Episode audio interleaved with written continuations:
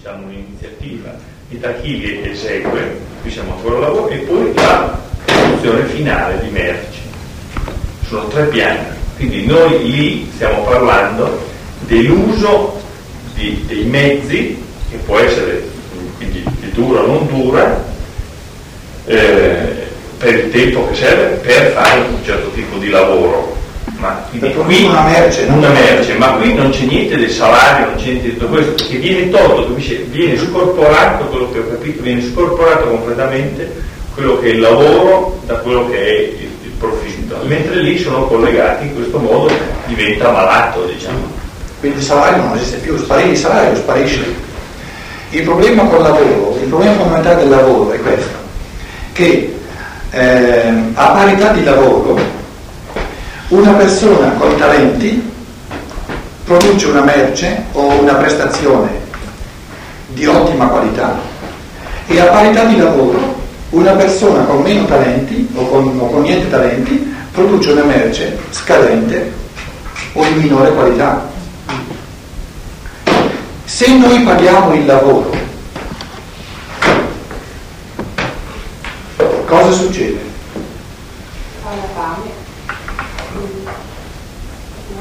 A una persona non riconosciamo i talenti, non ricon- cioè neghiamo i talenti. Se noi cominciamo a pagare il lavoro, neghiamo i talenti. In altre parole, una persona si ammazza dal lavoro dalla mattina alla sera e non produce mai niente, non salta mai fuori niente che giovi alla società. Dovremmo pagarlo miliardi perché si ammazza dalla mattina alla sera, quindi lavora tantissimo. Un'altra persona invece ha bisogno di pochissimo lavoro, ma siccome ha il talento, fa, produce qualcosa che giova alla società, siccome ha lavorato pochissimo gli diamo quasi niente. Quindi gli diamo la possibilità di rifarlo. Quindi al, al primo moltiplichiamo la, la, capacità, la possibilità di sfruttare la società, non salta fuori niente. E al secondo neghiamo la possibilità di fare qualcosa per la società. In altre parole, nell'un caso e nell'altro sfruttiamo la società se paghiamo il lavoro. Quindi il lavoro non si può pagare.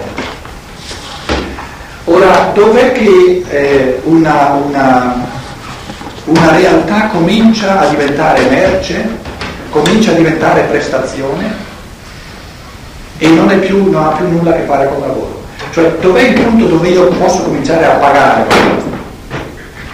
Il punto il punto, e questo punto è così chiaro, così, eh, no, questo l'avevo spiegato una volta. Sì, una eh, cioè, il punto dove comincia ad essere prodotto è dove termina il rapporto di lavoro.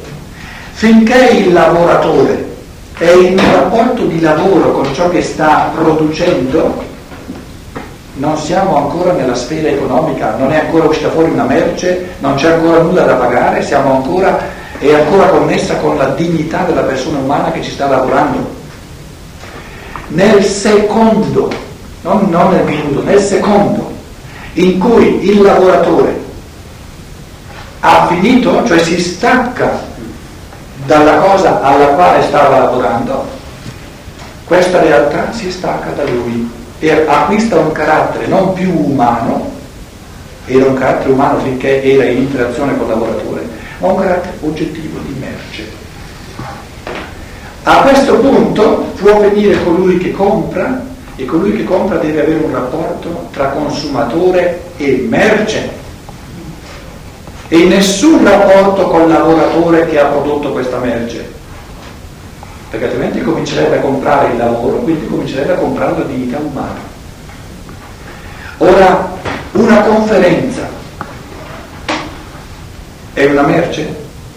No, deve diventare merce. Ogni prestazione deve acquisire il carattere di merce.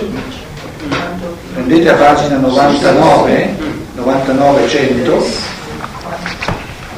Una volta finita deve arrivare ad acquisire il carattere di merce, perché se non, se non arriva ad acquisire il carattere di merce, io costringo colui che riceve questa prestazione ad avere un rapporto di consumo, di pagamento o di, di apprezzamento con la dignità della persona umana. La dignità della persona umana non si può né pagare né dargli un prezzo. La pagina 99 e 100. Eh, con la situazione del denaro, ah, sì. Un'area economica diventa unitaria, nel giro della vita economica ciascuno produce indirettamente per tutti. Entro l'area economica si ha a che fare unicamente con valori di merci.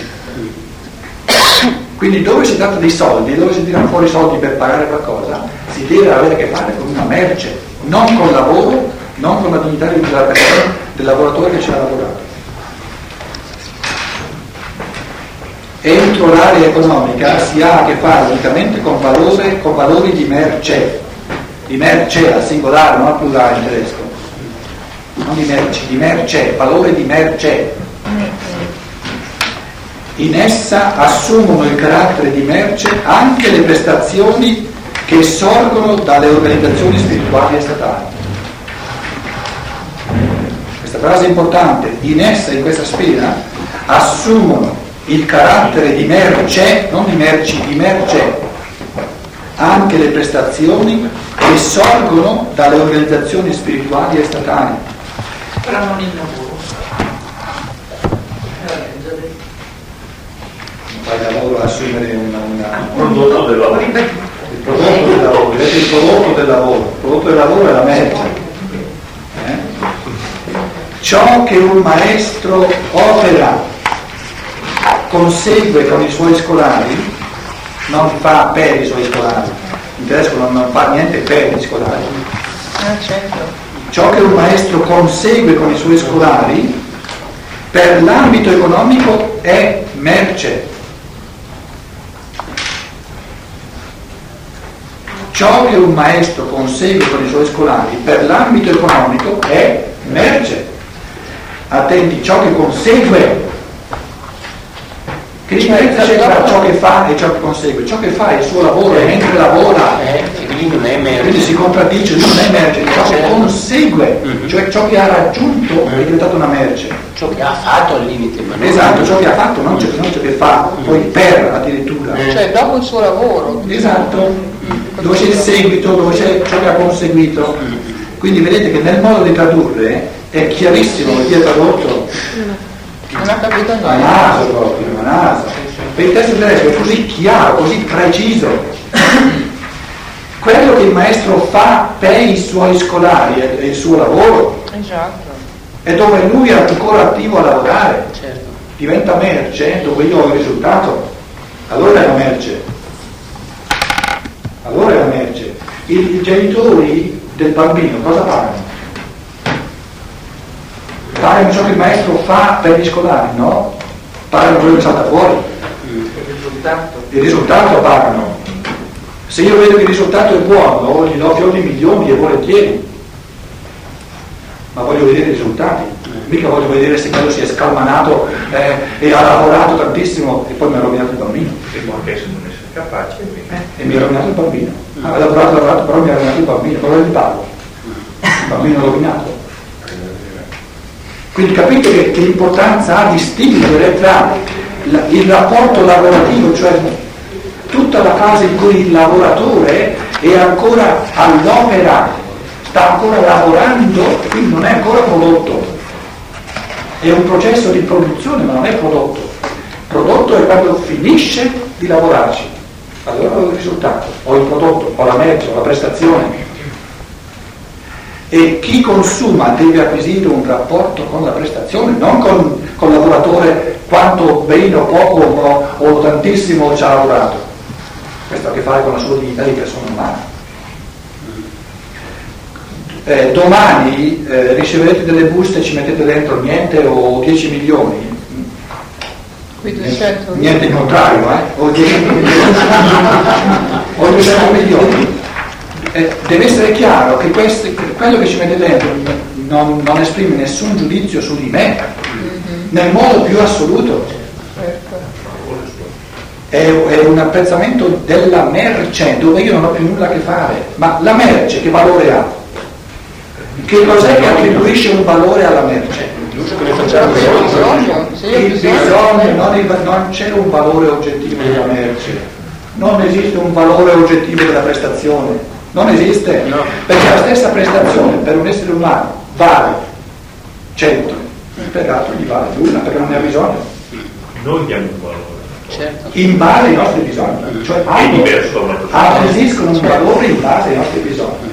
Quindi se io ricevo 25 o 23 buste vuote, va benissimo. Cosa mi stanno dicendo queste persone? Sei venuto a venderci una merce per la quale noi non abbiamo bisogno.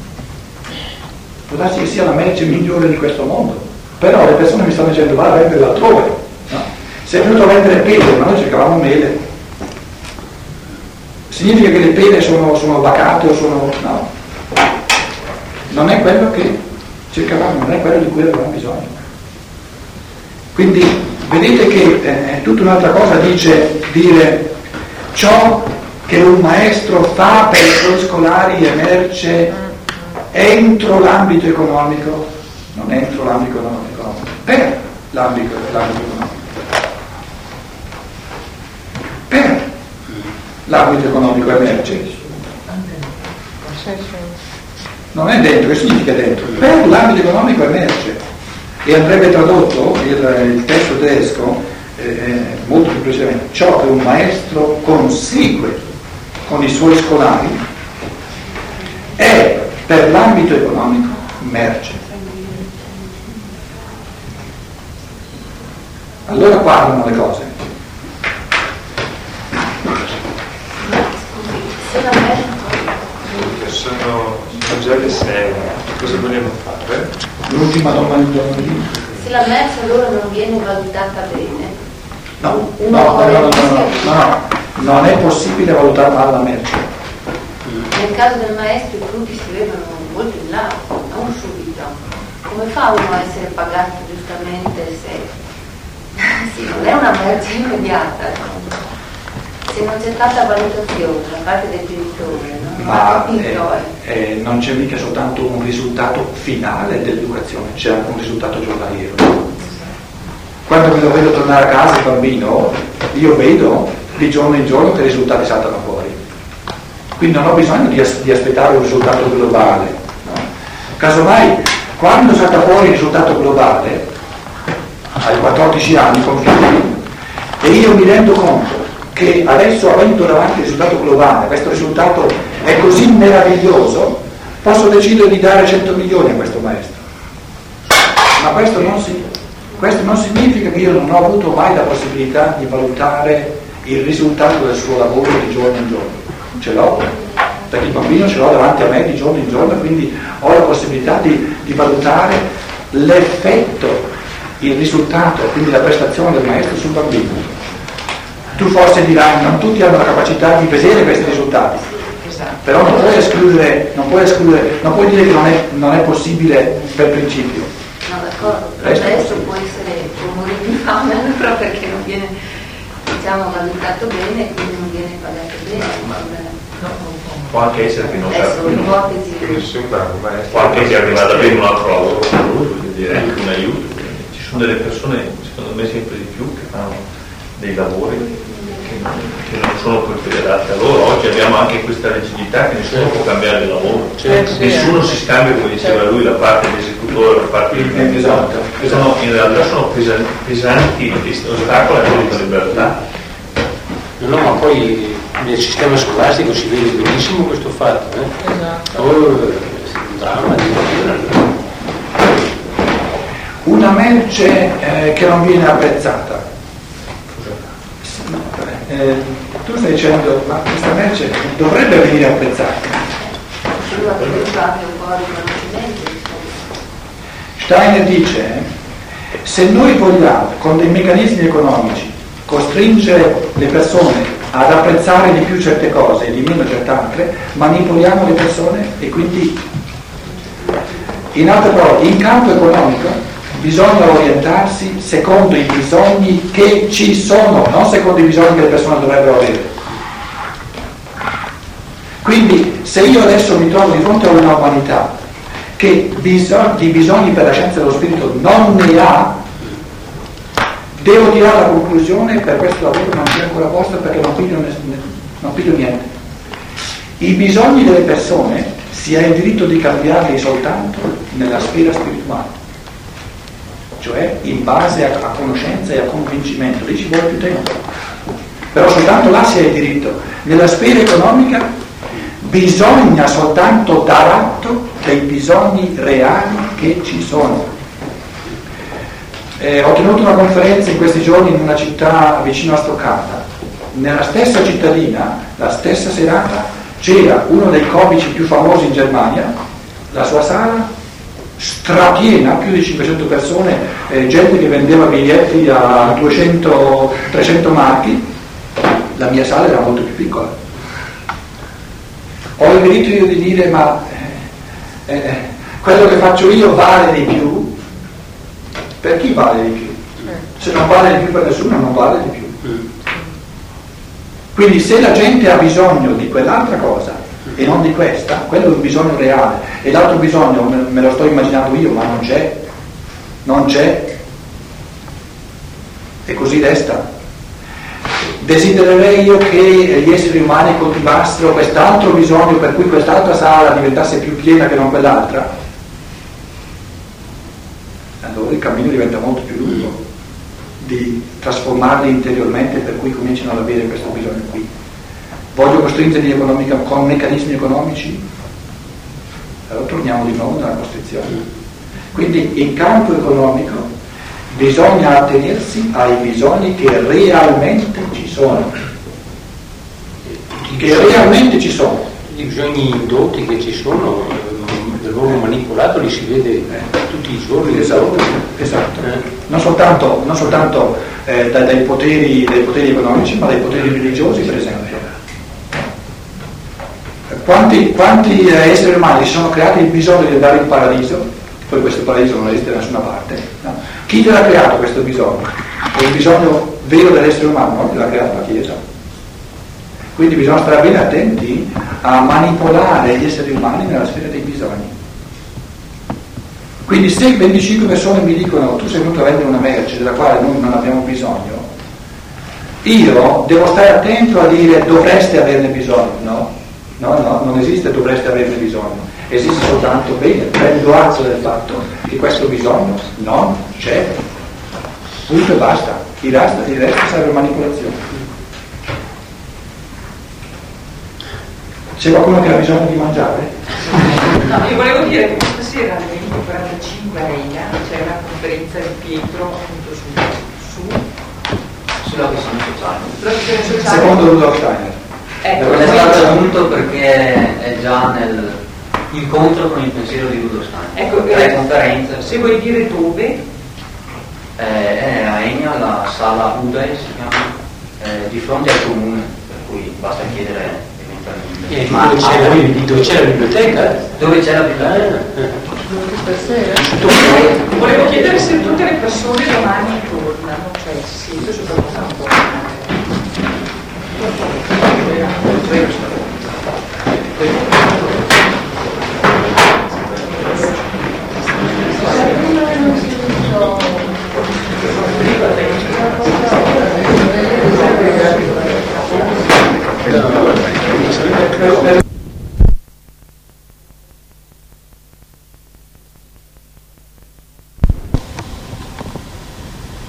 Domenica mattina 15 del 3 1992 seminario tenuto da Pietro Archiatti su i punti essenziali della questione sociale capitolo terzo.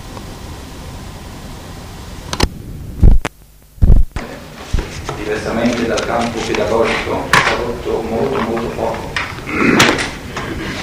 E questo crea un, un problema, e cioè che le riflessioni che in campo antroposofico si compiono sulla questione sociale rischiano di avere una base troppo ristretta, perché la triarticolazione di Steiner è una cosa molto complessa, quando uno legge tutte le conferenze dove affronta da punti di vista sempre nuovi, aspetti sempre nuovi. Quindi da un lato eh, queste cose che eh, vi dirò questa mattina provengono da questo materiale e dall'altro ci sono naturalmente anche eh, riflessioni mie, modi miei di, eh, pensare su questi contenuti, perché non si tratta appunto di eh, soltanto riferire eh, pedissequamente ciò che Steiner dice, ma anche di compenetrarlo di conoscenza propria. Una riflessione da cui partirei questa mattina che mi sembra eh, di natura molto generale è questa, che lo spirito della cosiddetta triarticolazione di fatti rappresenta un cammino di evoluzione dell'anima cosciente che consente all'individuo umano di funzionare nel sociale in tre modi del tutto diversi. Cioè, eh, si tratta di acquisire un po' alla volta la capacità di rapportarci agli altri non eh, più o meno sempre allo stesso modo, così come, viene, come mi viene spontaneamente, o così come io sono fatto secondo il mio carattere, ma si tratta di riarticolare il proprio atteggiamento interiore. E quindi di sapere di volta in volta quando in un rapporto eh, il carattere portante di questo tipo di rapporto è la libertà, devo generare dentro di me uno spirito diverso che quando il rapporto che ho con l'altro ha a che, fa, ha a che fare con elementi che richiedono uno spirito di fratellanza. Oppure quando ho a che fare con l'altro, sto, sono in comunione con l'altro, nel registro dell'uguaglianza.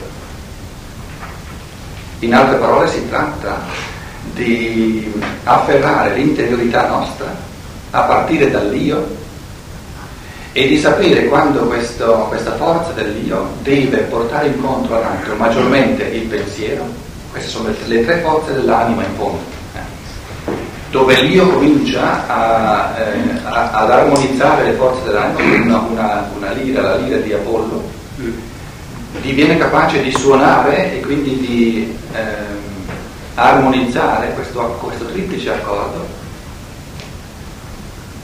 quando eh, devo portare incontro all'altro l'impulso della mia libertà, devo sapere usare maggiormente il pensiero. Quando devo portare incontro all'altro l'impulso dell'uguaglianza, devo usare maggiormente il sentimento. E quando devo usare l'impulso della fratellanza, devo portare incontro all'altro maggiormente il mio impulso della volontà. Perché l'aiuto vicendevole è nel fare, L'aiuto vicendevole non può essere nel pensare. Al massimo i pensieri altrui possono stimolare, possono suscitare eh, il, pens- il, pensare mio, ma non sono un aiuto nel senso che l'altro mi aiuta a pensare o, o, che, o che, mi porta via un, terzo o un quarto del pensiero. No, il pensiero mio lo devo fare tutto io. Invece nell'aiuto reciproco della sfera, della sfera eh, economica, l'altro proprio mi, mi porta via diciamo, mi solleva di un dato peso, di un dato lavoro che altrimenti io non potrei fare tutto, non potrei fare io da solo tutto ciò che va fatto perché si possa venire incontro a tutti i bisogni che io ho. Quindi quando, quando eh, il rapporto è in chiave di fratellanza, porto incontro all'altro i miei impulsi volitivi che lo aiutano quando si tratta di un rapporto di uguaglianza, porto incontro all'altro il mio sano sentimento della pari dignità di tutti gli esseri umani. Quando si tratta di, della libertà dei talenti, porto incontro all'altro la mia creatività pensante. Quindi in questo senso vedete che la, la triarticolazione dell'organismo sociale è una capacità di triarticolazione della propria interiorità umana che non ci consente più di andare a naso o di andare a caso nel rapporto con gli altri. Ci chiede di volta in volta di sapere in quale chiave. Naturalmente eh, quando, eh, così anche nella musica, eh, perciò ho usato il paragone della, della di Apollo, eh, non è detto che quando eh, una nota o, o una particolare forza dell'anima si esprime le altre due non ci siano Naturalmente c'è, quando, anche quando si esprime il pensiero, c'è un sottofondo di sentimento e di volontà, però cambia molto a seconda di quale delle tre forze sia posta al centro. E questo va di volta in volta eh, saputo, va di volta in volta riconosciuto.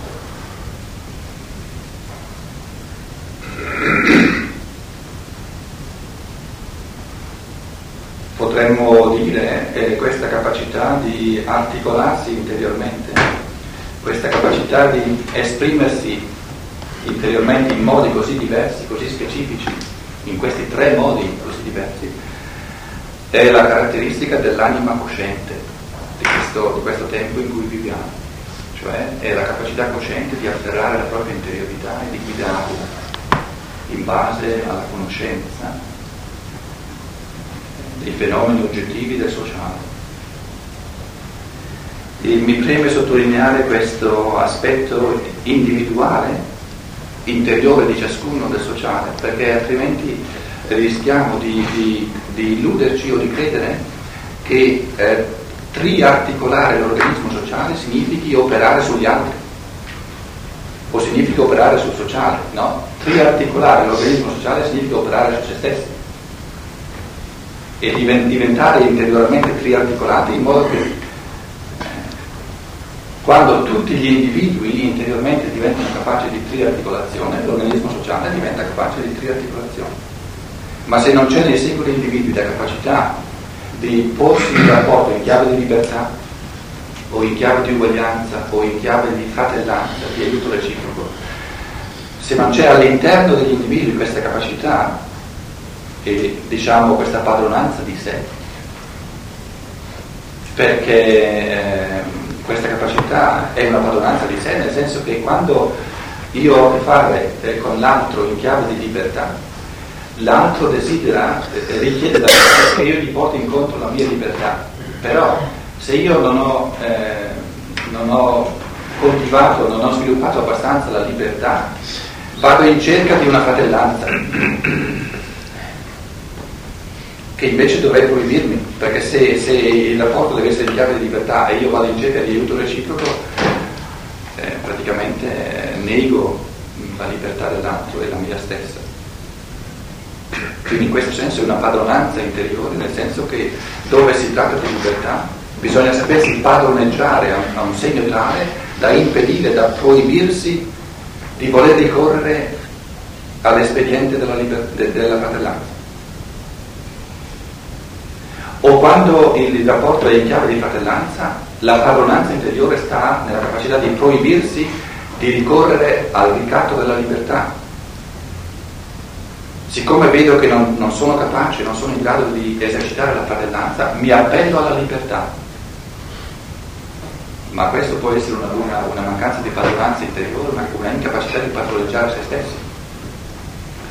In chiave di libertà la fratellanza è sempre un ricatto e in chiave di fratellanza la libertà è sempre un peccato. E questo va capito, altrimenti, altrimenti eh, eh, confondiamo le cose nel senso che vogliamo sempre avere tutti e tre contemporaneamente, allora siamo punti da capo, non abbiamo una triarticolazione. In altre parole, la triarticolazione è una capacità, la, capacità, la forza interiore di una certa spietatezza. È la forza interiore di una certa spietatezza cioè la capacità di, di essere fedeli al principio che regola di volta in volta il rapporto. E se, se, il principio che lo regola è quello della libertà, bisogna avere la forza di non appellarsi alla fratellanza e non appellarsi all'uguaglianza. Se in questo momento, nella transazione che stiamo compiendo, il principio fondamentale, poiché siamo in campo economico, è quello della fratellanza, non devo appellarmi alla libertà, che sarebbe una scappatoia sarebbe la tentazione di voler negare appunto questo impulso che è quello, in questo caso, della fratellanza. Eh, Steiner, per fare l'esempio della, del, dell'uguaglianza che io ho posto in chiave di sentimento, perché la libertà, eh, la sostanza della libertà sono i pensieri creativi di ciascuno, di, di ogni individualità, quella è la sostanza della, della libertà. Nessuno di noi è più libero di, dei pensieri creativi che ha. Non si può essere più liberi dei pensieri creativi che si hanno. ognuno è tanto libero quanti pensieri creativi ha. Negli impulsi volitivi ci aiutiamo a vicenda, Steiner dice la, l'uguaglianza non è mai una questione di, di discussione eh, teorica, né, eh, neppure una, una, una questione di operatività, L'uguaglianza si fonda sul sano sentire di ogni essere umano adulto, dice. Sul sano sentire.